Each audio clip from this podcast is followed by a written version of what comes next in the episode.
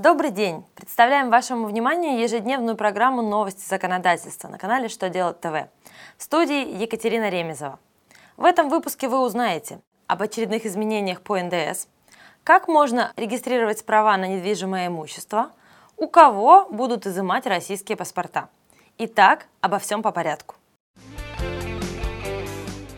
Минфин продолжает мероприятие по реализации на практике дорожной карты, одобренной правительством России – Ведомство разработало проект федерального закона, вносящего изменения в главу 21 Налогового кодекса «Налог на добавленную стоимость». Предполагается, что они вступят в силу с 2015 года. Законопроектом предусмотрена возможность по взаимному согласию сторон отказаться от выставления счета фактуры при продаже товаров неплательщику НДС. Легализуется гибрид счета фактуры и первичного документа. Также оговорен порядок принятия к вычету НДС по опоздавшим счетам фактурам. Кроме того, предусмотрено изменение сроков представления декларации по НДС. Так, налогоплательщики должны будут представлять отчетность не позднее 30 числа месяца, следующего за истекшим налоговым периодом, а налоговые агенты не позднее 25 числа.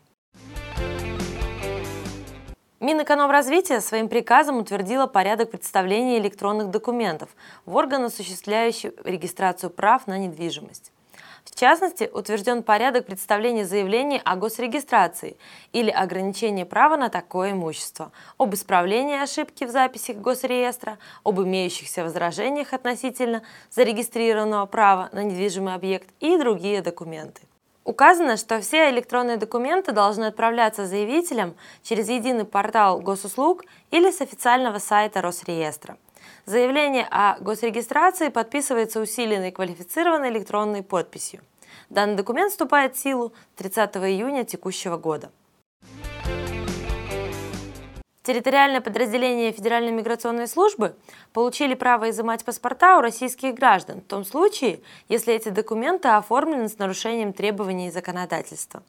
Соответствующий порядок действий должностных лиц утвержден ФМС России – Остаться без паспорта рискуют те граждане, у которых он оформлен на основании ложных сведений, или те, кто не имеет российского гражданства. Все это будет выясняться по результатам служебной проверки. После изъятия основного документа миграционная служба будет составлять акт, один экземпляр которого получит владелец паспорта.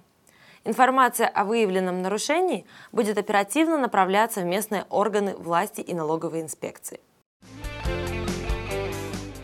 На этом у меня все. Задавайте ваши вопросы в комментариях к видео на сайте «Что делать ТВ».